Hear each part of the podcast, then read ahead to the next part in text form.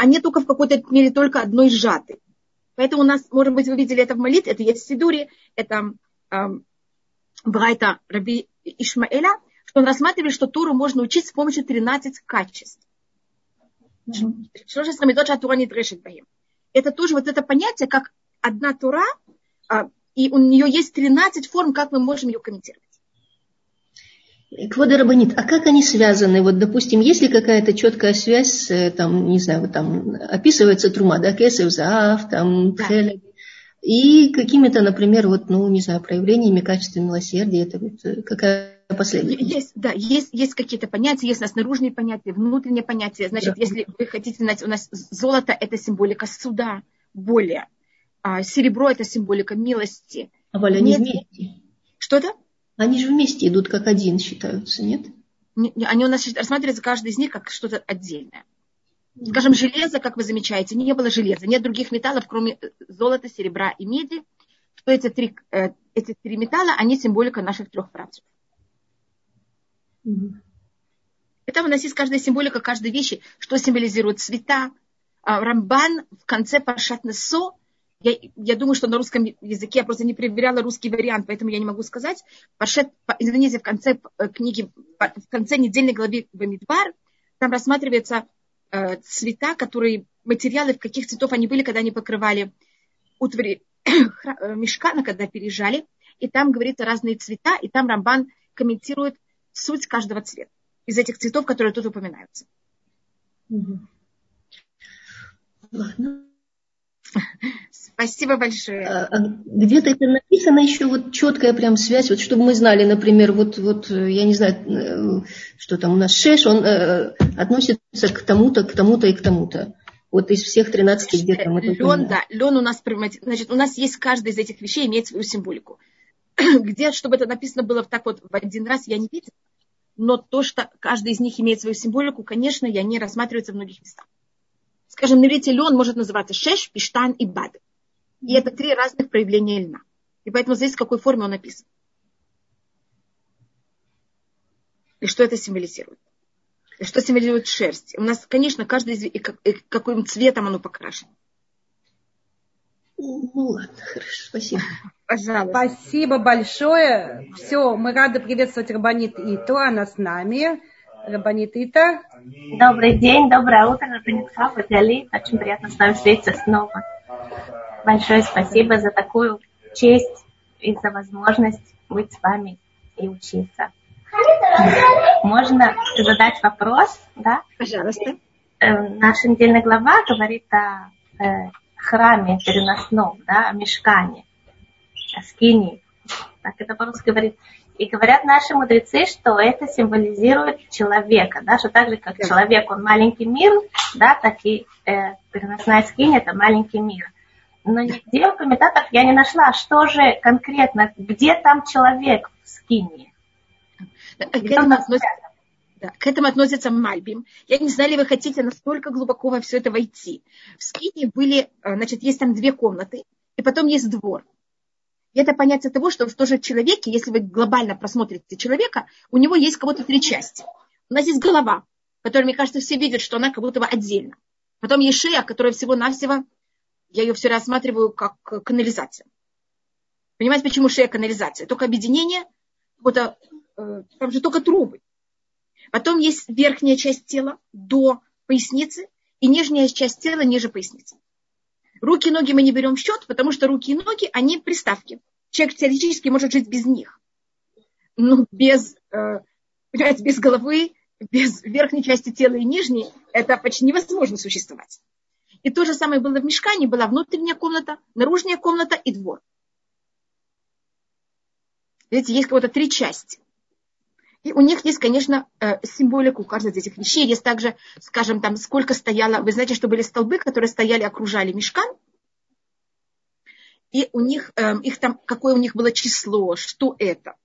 Скажем, жертвенник, на нем сжигали жертвы.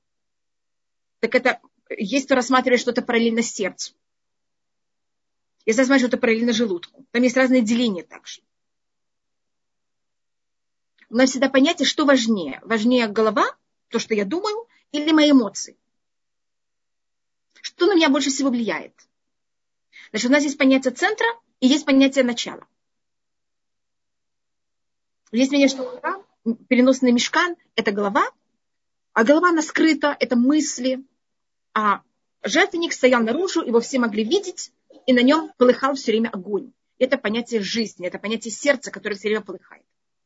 На нем все время то, что лили на жертвенник, если вы читаете Тору, все время то, что там подчеркивается, это выливаете кровь на жертвенник.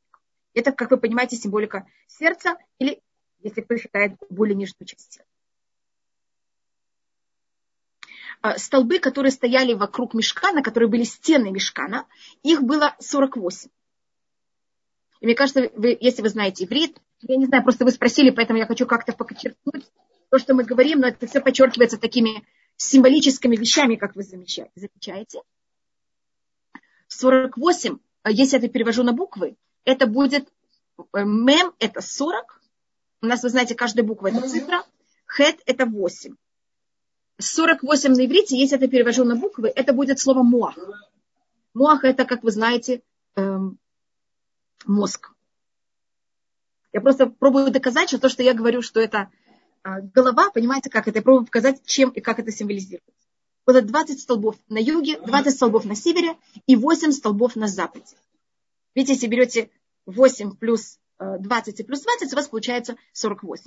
Поэтому, если мы хотим понять символику мешкана, надо быть очень осторожным и читать очень точно, понимаете, вот все намеки, которые там даны. Что было, сколько чего. В самом мешкане, в нем все золотое. Там только под, есть там у, у столбов, внизу у них есть такие ножки, которые из серебра. Но так весь мешкан и все утвари в мешкане, они, у них там дерево покрыто золотом.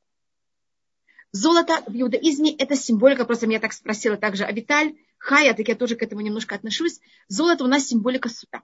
Это когда вы хотите, чтобы все было идеально. Золото – это самый драгоценный, драгоценный металл считается. Когда я что-то думаю, я хочу это, чтобы это у меня было на уровне идеала. Когда это воплощается, это не всегда идеал. Есть понятие, как это у меня на уровне мыслей и как это на уровне уже воплощения. Во дворе все было из меди. Медь похожа на золото, но медь уже не драгоценный, не драгоценный металл. Поэтому даже с какого металла что было, это тоже имеет свою символику. Мы знаем, что внутреннее, внутреннее, внешне, внутри, снаружи было золото, внутри было отцей шитим да, это была деревянная внутренняя часть. А что это символизирует? Значит, дерево символизирует это, это глобально. Это понятие на иврите дерево, это э, деревья относятся к цмахим. Может быть, я даже нарисую, напишу это слово. На иврите это дерево называется цумеах. Вы знаете, цмахим. Это растение. Вот, на русском то же самое, мне даже не надо писать это слово. Растение – это то, что растет. А люди тоже растут, животные тоже растут, но первое в природе, что растет, самое простое, это растение. Поэтому они так называются растения, что не растут. В контрасте металл, но растения, они гибнут также. Они растут, но они гибнут. Металл, он не гибнет, но металл, он не растет. Металл, он статичный. Поэтому в храме были деревья, что это понятие сути внутреннего, расти, внутреннего роста. Но он был облицован золотом это был Арон также. Значит, мы должны все время расти. Если человек не растет, это, это уже это неправильно. Поэтому в мешкане ничего не было, кроме менуа, кроме семисвечника, который был только из золота. Все остальное было дерево, облицовано золотом или медью. Или там были подставочки из серебра. А менуа это символизирует наш разум, мудрость которая, она светится. Огонь это тоже, это не живое, но он как будто бы живое, он двигается. И это также символизирует Тур.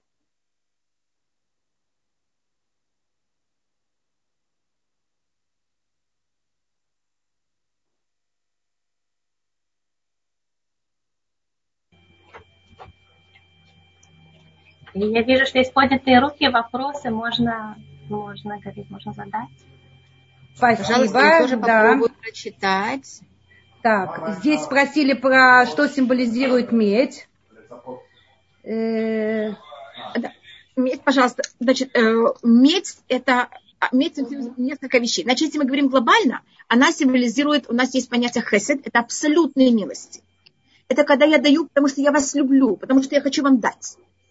А без граней. У нас есть золото, которое наоборот, я все делаю гранями и только как надо, и по правилам. Медь читается в середине. Она символизирует Якова.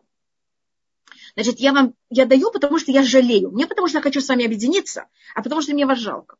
Я даю только сколько, сколько вам надо. Это одна понятие меди. Э, у меди, я не знаю, сколько вы хотите сравнений с меди. Медь на иврите называется нехош. Значит, извините, что я не рассмотрела каждый металл, надо рассмотреть также его имя. И на базе его имени или что оно, рассмотреть, что оно символизирует. Я как будто не рассмотрела металла, я просто, понимаете, как рассматривала уже в процессе их кого-то символику. Но если мы напишем слово нехошит, в нем есть слово змея. Значит, кто знает иврит, знает, что на иврите ахаш – это змея. Нехошит – это змея женского рода. Извините, что я так нехорошо к этому отношусь. Значит, это и у нас считается медь, имеет в какой-то мере в себе понятие наглости. А, я объясню, что значит. Значит, золото – это драгоценный, драгоценный металл, и он имеет право на свое высокомерие, на свою цену. Медь – это недорогой металл, но он пробует быть, подражать золоту. И когда вы хотите делать дешевые подделки, вы их делаете из чего? Дешевые подделки золота. Они делаются из меди. Поэтому медь, она у нас тоже есть у него вот это, это у каждого качества, и у, точно так же, как у каждого качества, у каждого металла есть позитивная сторона и негативная. Просто золото и серебро я говорила позитивные стороны. А когда меня спросили именно о меди, а, извините, что я начала рассматривать обе стороны. Поэтому нехошет у нас символика Якова, а, или это символика вот этого, и как у Якова может быть позитивная сторона, есть у него также и негативная сторона. И как раз мы перед Шаббат Захор это рассматривают, я видела в Шемишмуэль и также в Ритадик, что у нас э, параллельно Аврааму. Авраам – это понятие милости, и неправильная сторона милости – это понятие уже желания на удовольствие без граней. И, как я говорила, любовь – это я хочу со всеми объединиться. Но есть случаи, когда не надо объединяться с кем-то. Есть запрещенные связи. А есть люди, которые уже не могут сказать нет, и нет у них этих граней. И это у нас понятие вот этого развращения. А, есть понятие Ицхака, что это понятие суда, и все делается точно и правильно, и только как надо. Это символика правильного золота. А есть уже понятие неправильной вещи, это уже когда мы вводим людей в ужасные рамки. И все запрещено. И надо только идти по, стоять по, как по стойке смирно это называется. Ни направо, ни налево, а то мы вас просто сразу застреляем. А, и есть у нас третья вещь, что это Яков, и то, что от него неправильно, это, если так глобально рассмотреть, это как раз Амалик. У нас кого-то есть Ишмаэль, Исав и Амалик. Просто я это говорю, так как меня спросили про медь, и вот эта неправильная сторона меди, неправильная сторона Якова, это как раз Амалек, который в этот шаббат мы читаем о том, как мы к нему нехорошо относимся. И поэтому, видите, в слове э, Нехошет, что символизирует Якова, есть также вот это понятие э, змеи. С другой стороны, змея, я не хочу, я не хочу, чтобы мы плохо относились к какому животному. Может быть, я вам показывала, что у нас гематрия, если мы пользуемся гематрией, у нас слово «машиах» и «змея» тоже самое гематрия. Значит, нет ничего плохого. Вопрос, как вы этим пользуетесь. Может быть, я покажу, как нахаш. Нун – это 50, хет мы уже видели сегодня, что это 8, чин – это 300. Значит, если это все объединяю, у меня будет 358.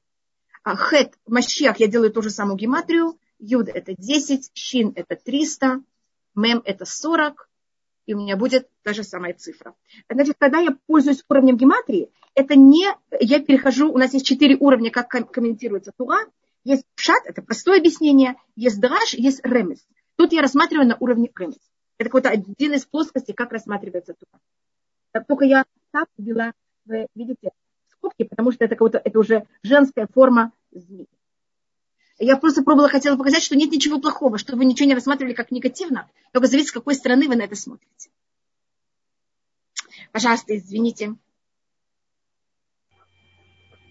Спасибо если, большое. Ой, да, извините. Если мы рассматриваем э, качество, которое, символику, которую вы рассмотрели относительно человека, ведь э, мешкан, э, переносной храм – это человек. Что мы можем сказать, какой урок из этого мы можем учить для себя, для своей жизни? Первым делом, что у нас э, мы должны сохранять какую-то иерархию. И мы должны тоже какие-то вещи охранять. Вы знаете, что святая святых не каждый мог войти. И мы должны, э, извините, что я говорю, у нас мысли, это очень свободная вещь. Спасибо тому, кто говорит мне спасибо. Э, спасибо вам. Значит, есть вещи, которые мы должны стараться не впускать в себя. И не все могут войти. У меня есть мое пространство, и я должна мое пространство охранять. Мы сейчас в мире, в котором э, все общаются со всеми, все хотят знать все. Э, понимаете, как это все свободно, и все доступно, и все возможно. И это великолепно, и это очень хорошо. А с другой стороны, есть какое-то понятие um, privacy, я не знаю, как это называется на русском, какое-то понятие патриот, эм, извините, я не знаю, как это рассмотреть, есть понятие какого-то собственного пространства, которое мы должны частной жизни, спасибо. Мы должны сохранять это наше понятие частной жизни. У нас должен быть свой стержень. Мы должны понять, что мы хотим, что правильно для нас, а не только взять им подражать всех вокруг. Есть вещи, которые я понимаю, что мне не, не, не подходят, я ставлю там грань. Терскиния также сравнивается с жильем, может быть, мы говорили, оно рассматривается как общее место проживания Всевышнего еврейского народа. Святая святых, как и наш разум и голова, а у нас какое-то место, время и человек, они имеют параллели. Что, что я говорю, все знают. То, что я думаю, не все знают. То, что я делаю, вообще все видят. Это уже совсем наружу. То же самое есть, как я себя веду в своей спальне, это как будто мои мысли, есть, как я себя веду не в спальне, а наружу. И понятно, я пробую проводить параллель между человеком и местом. Так у нас святая святых – это спальня между Всевышним еврейским народом. Следующая комната – это наша гостиная, и потом есть двор. И параллельно этому у нас есть э, мысли, разговор и поведение. И как говорят у нас, не все, что вы думаете, надо говорить, и не все, что вы говорите, надо делать. Получается, что спонтанности нет места, все должно быть продумано, все должно быть четко грани, и тогда человек рискует быть совсем... Э, Значит, когда мы говорим, вы совершенно правы, когда мы говорим о храме, есть в этом какое-то понятие правил, но как мы говорили уже до этого, как вы как раз спросили, кроме э, семисвечника, все другие утвари в храме были дерево, облицованное э, золотом или медью. Значит, дерево – это понятие спонтанности. Это понятие жизни, это понятие, понятие растений. И оно было облицовано золотом или медью. Поэтому нужна спонтанность, конечно, это суть. Суть – это наш, наш рост. Но он должен иметь какие-то грани. Без грани это совершенно неправильно. Но если нет этой спонтанности и жизни внутри, это, эта облицовка, она ничего не, нет никакой облицовки ничему, нет никаких граней, которые мы ставим в нашей, нашей спонтанности. Конечно, спонтанность это, это жизнь. Поэтому, как вы и спросили, было дерево облицовано э, металлом.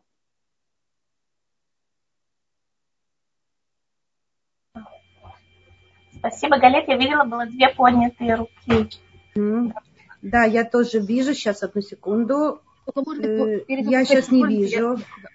Когда вы говорили, у нас говорится о построении храма, что это должно было делать люди, у которых есть желание сердца. Или они хотят кому-то дать свое сердце. Это понятие именно, какая-то самая главная вещь в храме. Это не было, что мы делаем, а это было именно наше желание. А наше желание – это спонтанность. И у нас одна из самых неправильных вещей, это называется мецвата нашим люмада, это когда люди ведут себя как дрессированные существа. Это считается вообще не нужно никак. И в храме вообще отвратительно. А как же мы можем воспитать в себе, вот убрать эту черту, э, как мецват нашим люмада, и э, раскрыть в себе это желание делать мецвод от сердца? Значит, одна из вещей, мне кажется, это как раз я видела одна вещь, которая связана с нашим месяцем, месяц Адар. Э, что, когда я, значит, одна из самых рутина – это великолепная вещь, и рутина – это ужасная вещь. Как мы говорили, скажем, о медиа, о любом другом металле. Любая вещь, она великолепна, и она ужасна.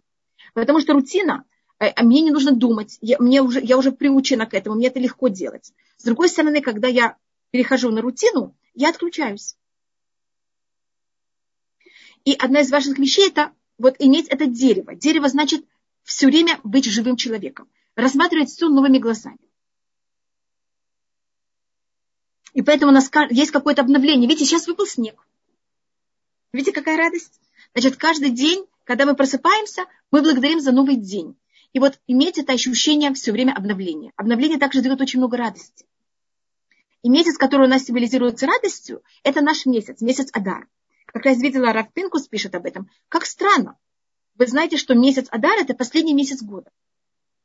Когда мы доходим до последнего месяца года, если мы говорим в еврейском календаре по месяцам, у нас уже нет сил. Мы уже вообще в такой рутине. Именно тогда мы добавляем радость.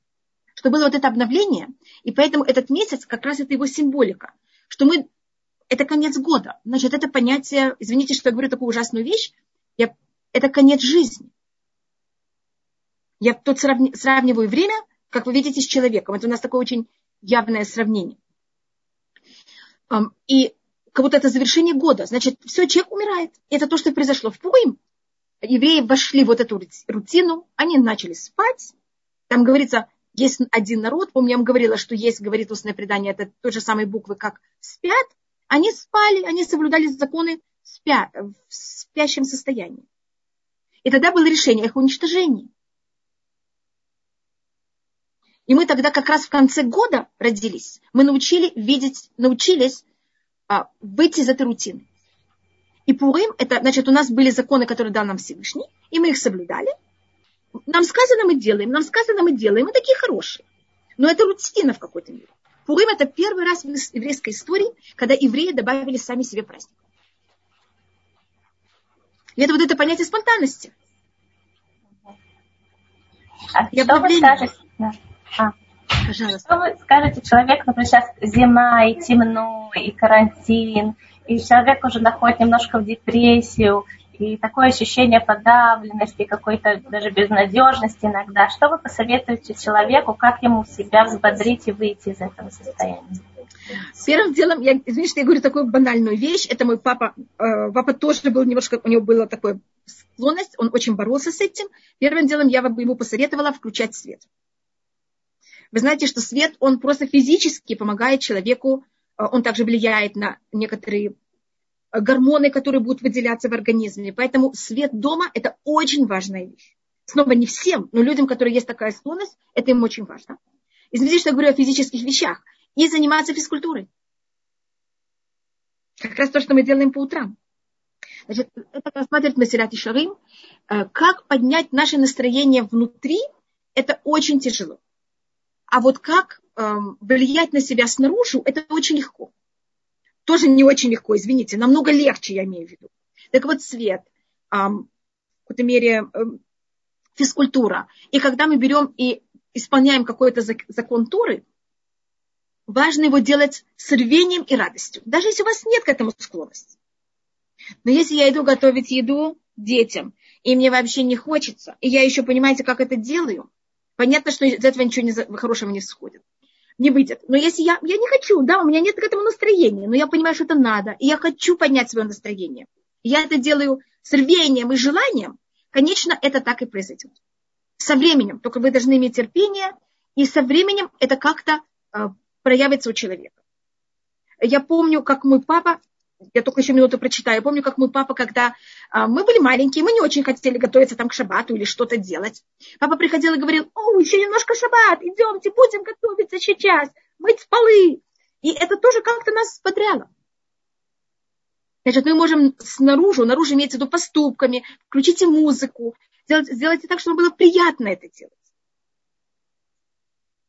И ведите так, чтобы соблюдение законов и связь с семьей, со всем были для вас приятны. Давайте себе какие-то э, подарочки, когда вы хорошо себя ведете. Если вы делаете что-то не... Вы думаете, что вы не делаете то, что вы хотели бы делать, и себя не вообще не грызть, грызть это называется. Значит, а, не требуйте от себя больше, чем вам надо. Я думаю, что одна из проблем наших, это так как мы, как мы говорили, все связаны со всем, все видят всех, и у нас очень большие требования к себе. И тогда мы все время недовольны. Будьте довольны тем, что вы делаете. Вы даже немножко что-то хорошего сделали, будьте неописуемо довольны этим. Будьте благодарны сами себе. Мой папа каждый день мне рассказывал, что он успел и как он что-то сделал. Он был очень доволен собой. И это нам дает очень много сил. Если видите, я вам даю... Мы тоже прожили жизнь, мой отец прожил не всегда легкую жизнь. Я просто видела со стороны, как папа пробовал, и моя мама зихнула враха, как они пробовали себя подбадривать, как они пробовали держать вот это э, настроение себя держать в хорошем состоянии. Смотрите, это, это может быть слишком высокие вещи, но мой папа каждый раз, когда он делал какой-то и мог исполнить какой-то закон Всевышнего, он был неописуемо благодарен Всевышнему. Он это не видел как обязанность, он это видел как возможность себя проявить и сделать что-то великолепное. Значит, я, э, пожалуйста, извините меня, а, тут спрашивают несколько вопросов, я попробую очень быстро ответить. Да, то, что говорится, конечно, облицовки это грани, спасибо. Почему написано, что было 11 э, материалов, которые покрывали, они были из козьей шерсти. Первое дело, они называются не Ахадасар, они называются Аштеасар, это целая вещь, почему это так говорится. В Танахе очень часто 11 так говорится. Это у нас 11 это самое негативное из всех чисел в Танахе.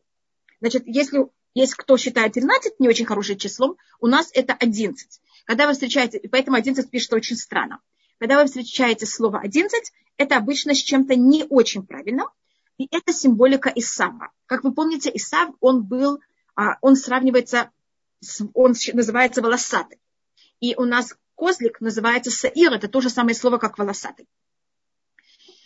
И вот эти покрытия, и у Исава было 11 я не знаю, как, генералов которые перечисляются в конце Паршат Пайшлах в книге Барышит, и это то, что их символизирует. И поэтому слово 11, оно пишется немножко, девочки, совсем по-другому, чем все остальные числа. Значит, когда мы говорим, что евреи соблюдали Тору в Пурим, но они соблюдали не с рвением, они соблюдали потому, что надо, а не потому, что хотели. А в Пурим мы получили законы, потому что мы хотим, а не только потому, что надо. Значит, может быть, я рассмотрю это нам, когда мы стояли у горы Синай, Э, э, Сиван, когда мы вышли из Египта, нам предложили Тору. Мы были в пустыне, нам Всевышний раскрыл мир, раскрыл после десяти казней, мы же у нас нет выбора. Мы видим, что есть Всевышний. И мы приняли Тору. Но мы ее приняли, понимая головой, но не совсем сердцем. И как вы знаете, когда это не а сердце, это самое главное. Хотя мы сказали, мы будем делать и слушать. Но когда Муше принес конечность скрижали, вы знаете, что мы их взяли очень плохо. И когда вы, вам что-то дают, а вы берете не очень хорошо, эта вещь ломается. Мы сделали золотого тельца. Ведь я не хотела входить в негативные стороны, я только рассмотрела, что мы Тору не взяли так хорошо. Потом есть у нас Йом-Кипур, когда мы получаем вторые скрижали, мы их уже берем очень хорошо, вторые скрижали остались у нас целыми на вечность, но мы берем вторые скрижали страха. Йом-Кипур – это день, когда мы отходим от физического мира. И мы говорим, что только если мы день и ночь в синагоге и только молимся, и вот в таком трепете перед Всевышним, только тогда мы можем быть правильными евреи. А в Пурим мы приняли Тору с любовью. Это совсем другой уровень. И поэтому считается, что, конечно, настоящее принятие Торы в самом ее полной форме, с сердцем, с любовью, это произошло в Пурим. И это у нас считается, поэтому Пурим тоже считается день, главный день дарования Туры. И заметьте, что слово Пурим на иврите пишется точно так же, как Кипурим, как день Йом-Кипура. Только считается, что Йом-Кипур ниже, чем Пурим. Потому что в Йом-Кипур это считается как Пурим. У нас есть К в начале. А Пурим это в какой-то мере самая суть, что мы могли в будни. В Пурим можно же делать все, что вы хотите. В будни в нормальной нашей физической жизни быть евреями с полным рвением сердца.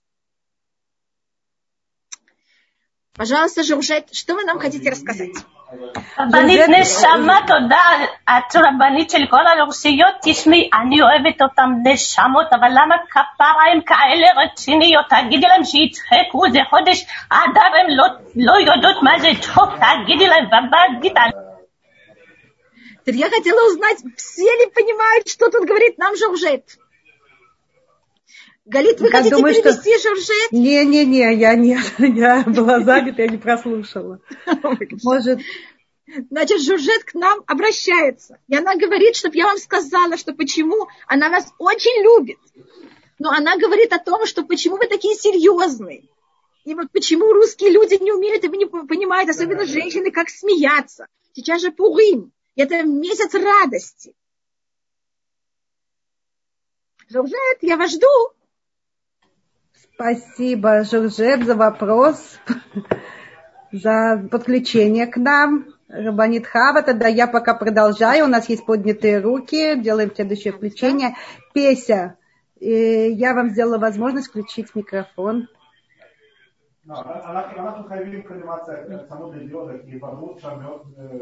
Песя, говорите, пожалуйста. Окей. Песи пока не получается. И я включаю Таню. Таня, у вас включен микрофон. Здравствуйте, доброе утро всем. Э, э, э, у меня вопрос вообще был другой. Он не совсем по Парашат Шаво, но поскольку мы здесь рассматриваете много чисел и символов, то я уже давно хотела как-то прояснить для себя, и вот был вопрос от студентов моих, Э, что э, означает э, вот это одна шестидесятая. Это встречается часто, да. и, и почему именно шестидесятая? Это один вопрос. А второй вопрос возник, вот когда вы сказали насчет принятия Торы. вот это мы так слышим часто, что в Пурим приняли Тору. А в чем выразилось, что они приняли Тору? Именно в чем выразилось, что они приняли Тору.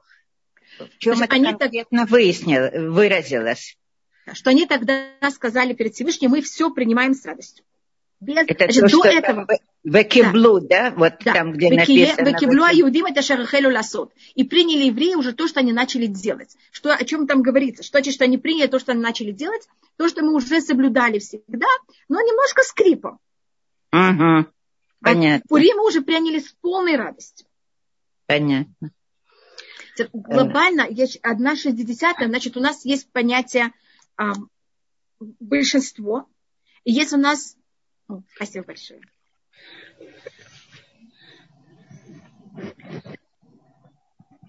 У нас э, есть понятие э, большинства, есть у нас понятие, вещи, которых она считается уже, что она теряет вкус.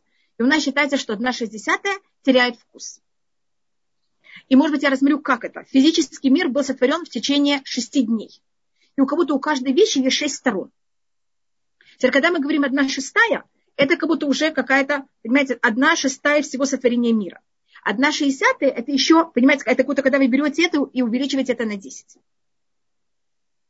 И это считается такая маленькая часть, которая уже не имеет никакого влияния на мир. Потому что даже каждый, если возьмете день, поделите его на 10, одна десятая это у нас массер, если вы знаете. Это то, что мы уже, mm-hmm. это считается, что человек может это отдать и не иметь от этого никакую, как называется, никакой ущерб. Да. Yeah. А одна шестьдесятая это шесть, потому что мир сотворен в течение шести дней. Mm-hmm. Это вот одна шестая, это одна шестая сотворения мира, еще помноженная на десять. Это вот считается мелочь. Понятно. Теоретически она считается мелочь также одна шестая. Значит, вы, э, мы имеем право по еврейскому закону цену поднять на одну шестую. Это считается не обман. Не считается, маш, маш, маш, что я мошенник. Как это правильно это слово? Извините, я... Мошенничество. Мошенничество. Да. Значит, если у нас было, проверяли обычно на базаре, чтобы цены были плюс-минус правильные. Это, конечно, называется штут. Поднять на одну шестую. А когда эта вещь считается вообще уже ничего, это когда одна шестьдесятая. Это одна шестая помножить на десять. Угу. Здорово, спасибо большое. Пожалуйста. Есть, конечно, еще другие объяснения, но это какое-то сейчас то, что я вспомнила. Угу. Вы знаете, когда приходим проверить больного, считается, что мы отнимаем у него одну шестьдесятую. Сон считается одна шестьдесятая смерти. Да-да, вот поэтому я и спросила, что я это повторяю сейчас несколько раз. Да-да, конечно. А, пожалуйста, Таня, Зереш, спасибо большое. Зареш, Зереш, я вам включаю возможность говорить. Включите микрофон. Ранитхава, у меня вопрос. Почему так мало говорится про Зереш? Она была удивительная женщина. Вы все время говорите про Эстер. Ни одного слова про Зереш. Это несправедливо. Это, это, это, это ужасная несправедливость. Скажите, какая она была потрясающая женщина. Зереш великолепная. Конечно. Зереш была одна из... У нас в Магеллат Эстер. Зереш, я очень рада, что вы скрылись. Так я смогу говорить за вашей спиной все, что я хочу. Значит, в Магеллат Эстер у нас есть а, два негативных муж, мужских образа и две негативные, два негативных женских образов. А, а в позитивных образах у нас есть только один мужчина и одна женщина. Значит, вы знаете, в мире не всегда зло и добро, оно равномерно, но всегда должно быть у нас вот это Эм, равно, как будто э, равновесие между мужчинами и женщинами. Всевышний затворил мир в равномерном понятии между мужским, мужским и женским родом. Э, мы говорим на русском языке, что это очень хорошо. На русском языке есть мужской и женский род. Вы знаете, что, скажем, на английском этого такого нет. На иврите тоже такое есть. По-моему, мы рассматривали, что также имя Всевышнего состоит из мужского и женского рода. На иврите «хей» – это женский род, а в имени Всевышнего, как оно пишется, которое никогда никак мы его не произносим – там есть юд, что это понятие мужского рода, потом гей, что это женский род, вав, что это снова мужской род, и гей, что это женский род. Значит, у нас Эстер – это символика жен, женского понятия праведности, а Мордыхай проявляет мужскую сторону праведности. А если мы говорим сейчас о негативных личностях, у нас есть Ахашвирош и Хаман, и у каждого есть жена, что это Вашти, которая у нас убита в начале, и у нас есть также эм, его, э, у нас есть Хаман и его жена э, Зерш. И, э, значит, я рассмотрю, что значит символика, когда мы говорим о зле. А у нас здесь, и это может быть в каждом из нас, и снова, как мы рассматриваем, любое зло можно пользоваться им как добро. Это данные, которые Всевышний дал в мире. Как вы им пользуетесь, это уже ваш выбор. А Хашварош, он хочет властить. Его символика – это власть над всеми и что все его слушали, и всем он пишет письма, и что все его слушали, что он говорит. Хаман – это символика истребления и уничтожения. Он хочет, чтобы все сгибались, сгибались, а не только поклонялись, а просто были просто никто, и чтобы они, э, и, а если нет, всех уничтожить. И это поня... А Ахашвирош не пишет, это не его понятие уничтожить, он хочет власть. А Хаман хочет уничтожить, и он согласен за это даже потерять сумму денег. Заплатить деньги только, чтобы все уничтожить.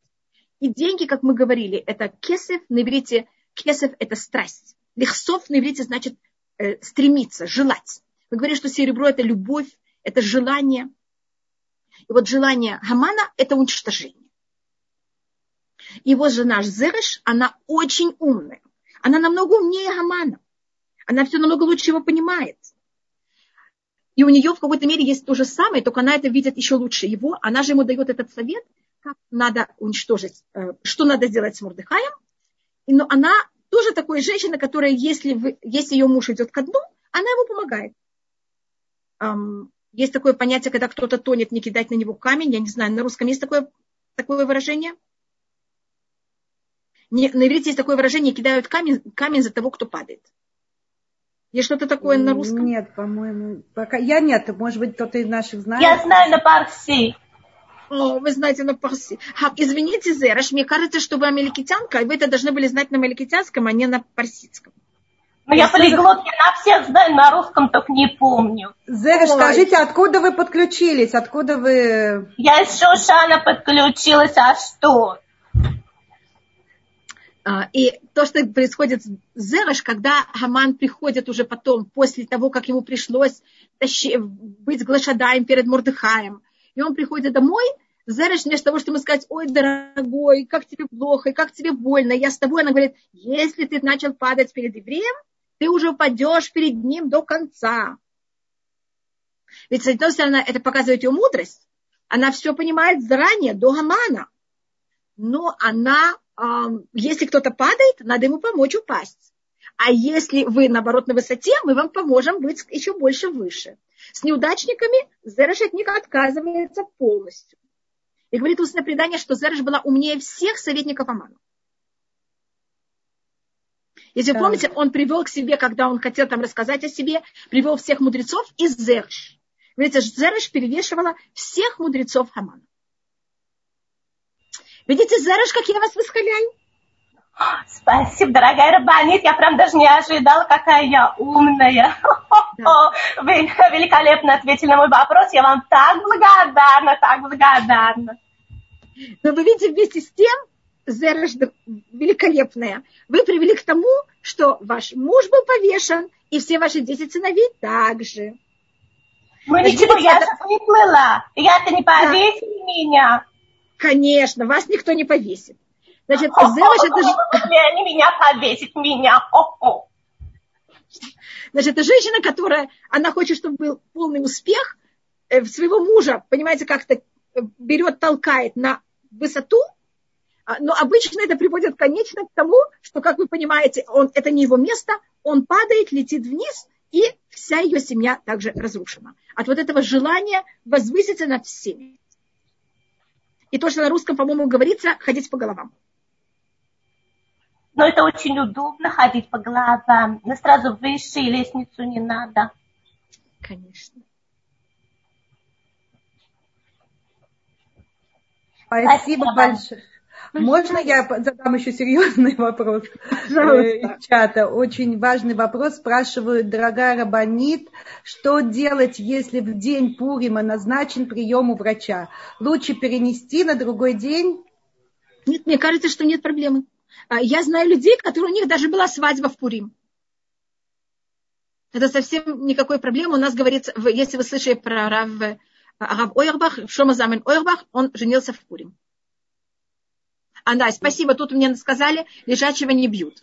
Спасибо за выражение. Тут много вариантов предложили, ставить палки в колеса. Да, не, не, не бросать камень утопавшего. В, в утопавшего. Точно, вот это то, что говорится, это не бросать камень в утопавшего. Это при, угу. примерно перевод с иврита. На иврите говорится, лоли зрог это эвена харануфель. Не кидать камень за того, кто падает. Угу. Угу. Спасибо. Э, ну, вот так вопросы вроде это качество Амалека спрашивают. Это Значит, предыдущий... качество Амалека – это издеваться и э, уметь удовольствие от, от мучения слабого. Амалек, э, да, хотите по головам, Амалек, его понятие это лака, амлак. Это, видите, очень похоже на русском. Видите, Амалек я поделила на два слова. Это народ, который хочет лакать кровь. Это вот такой садизм. Иметь удовольствие от унижения слабого. Тогда я нам нельзя быть слабым. Нам нельзя быть Что слабым. Нам нельзя Значит, быть слабым. Да, Амалек, когда он видит слабость, это сразу он туда налетает. Духовно слабым, физически слабым. Понятно, спасибо. Пожалуйста. Ну, э, наша видите? встреча подошла да. к концу, к да. Значит, если видите, тоже Зереш. Ее муж сейчас слаб. Значит, Аман такой сильный все время. Сейчас он пришел домой слабым. Она сразу его будет раздавлять. Угу. Спасибо. У нас была еще одна поднятая рука. Песя, я вам еще раз сделала возможность включить микрофон. Я видела, что вы в какой-то момент включили микрофон. Извините, меня тут Илишева Шлумит спрашивает, какие мецвод есть у женщины в Пурим. А, Женщина в Пурим должна соблюдать все законы, как мужчина. Никаких разниц между женщинами и мужчинами в Пурим. Женщина должна слушать два раза Магилат Эстер утром и вечером. Она должна дать подарки двум бедным. Она должна участвовать в трапезе. И она должна также послать одной женщине а, Мишлох Манот. Две порции готовой пищи. Угу. Э, извините, э, можно мне задать вопрос? Это Песя? Да, да, да. Пожалуйста, конечно. Э, э, скажите, пожалуйста, есть какие-нибудь э, как бы, э, прогнозы, как, как мы сможем э, слушать свиток Эстер в этом году? Да. Значит, смотрите, у меня это очень нечестно. Под моим домом есть миньян. Я даже могу молиться каждый день в миньяне. А у нас вот так вот, вы знаете, сейчас они молятся на улице, и как раз у меня такое счастье, под моим окном молятся. Поэтому у меня нет вопросов. А, то, что я могу предложить, то, что мы подумали особенно если вы за границей в каких-то местах. То, что можно, это вы можете взять и открыть, эм, значит, слышать запись чтения Могилы не считается. Но что вы можете сделать, это взять Могилат Эстер, если у вас есть Танах или у вас есть книга, где написано Могилат Эстер, читать это вслух. Вы читаете вслух, а так как вы не всегда можете знать, как правильно читать, если вы берете и включаете, понимаете, как это кого-то, запись кого-то, кто читает, он вам кого-то подсказывает, как правильно читать. Угу, просто повторять. Нет, да. Если нет никого другого, тогда вы читаете сами себе. У меня папа был в тюрьме два года. У него не было там Игилат Эстер. Моя мама с риском жизни перенесла, передала ему туда Танах, кого-то все книги Торы и Проков, и также Мегилат Эстер.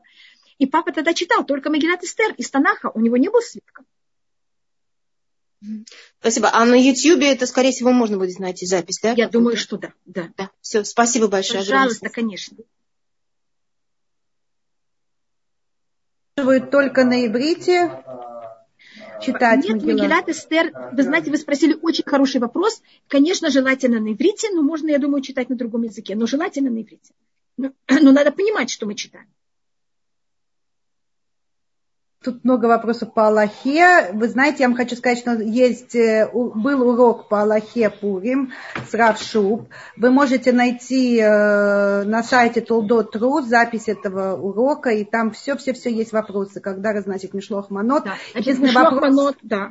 Про да. Мишлох Манот я могу ответить. Значит, вы можете это дать вечером, но это Мишлох Манот надо днем. Если вы даете вечером, можете сказать этой семье, что это не их они не имеют права это дотрагиваться, есть, пользоваться. И только с утра это становится их. Тогда вы этим исполняете мецву Мишлохман. Но теоретически мецва днем. Но я могу это дать принести вечером и даже неделю до, но вы получаете это от меня только в день Пури. Спасибо. И еще вопрос. Э, э, так, так, так. Э, сейчас одну секунду. Какая сумма махицит шекель в этом шекель. году? Да. Я, я, я еще не проверяла, это зависит от стоимости серебра. А я думаю, что теоретически это, мы сейчас это даем, особенно для женщин, это не закон Торы. Любая, я думаю, что если любая сумма, на которой можно что-то, там, я не знаю, купить питу, это связано с, с весом, стоимостью веса серебра. Сколько, сто, сколько стоит эм, ячмень, сколько стоит э, зернышко ячменя, э, такой вес из серебра. Просто надо понимать, это вы знаете, это все время в какой-то мере изменяется э, на бирже, сколько какая-то сумма. Но даже это достаточно маленькая. Лучше, как вы видите, спросить о Равшуба. Я уверена, что за этим следить намного лучше меня. Спасибо большое. До свидания, Бацлаха всем. Спасибо большое. Я думаю, что мы встретимся перед Пуримом еще раз, поэтому я не, не говорю еще Пурим Самех. На всякий случай, всем Пурим Самех. И да. сегодня этот, значит, шаббат, это наш шаббат Захор. А если снова вы не можете идти в синагогу, откройте книгу Дворим, 25 глава, прочитайте в ней 17, 18, 19 посук про то, как надо помнить, что нам натворил Амалик. Что у вас был шаббат шалом и бацлаха всем. Спасибо большое. Шаббат шалом. А, ой, вы уже...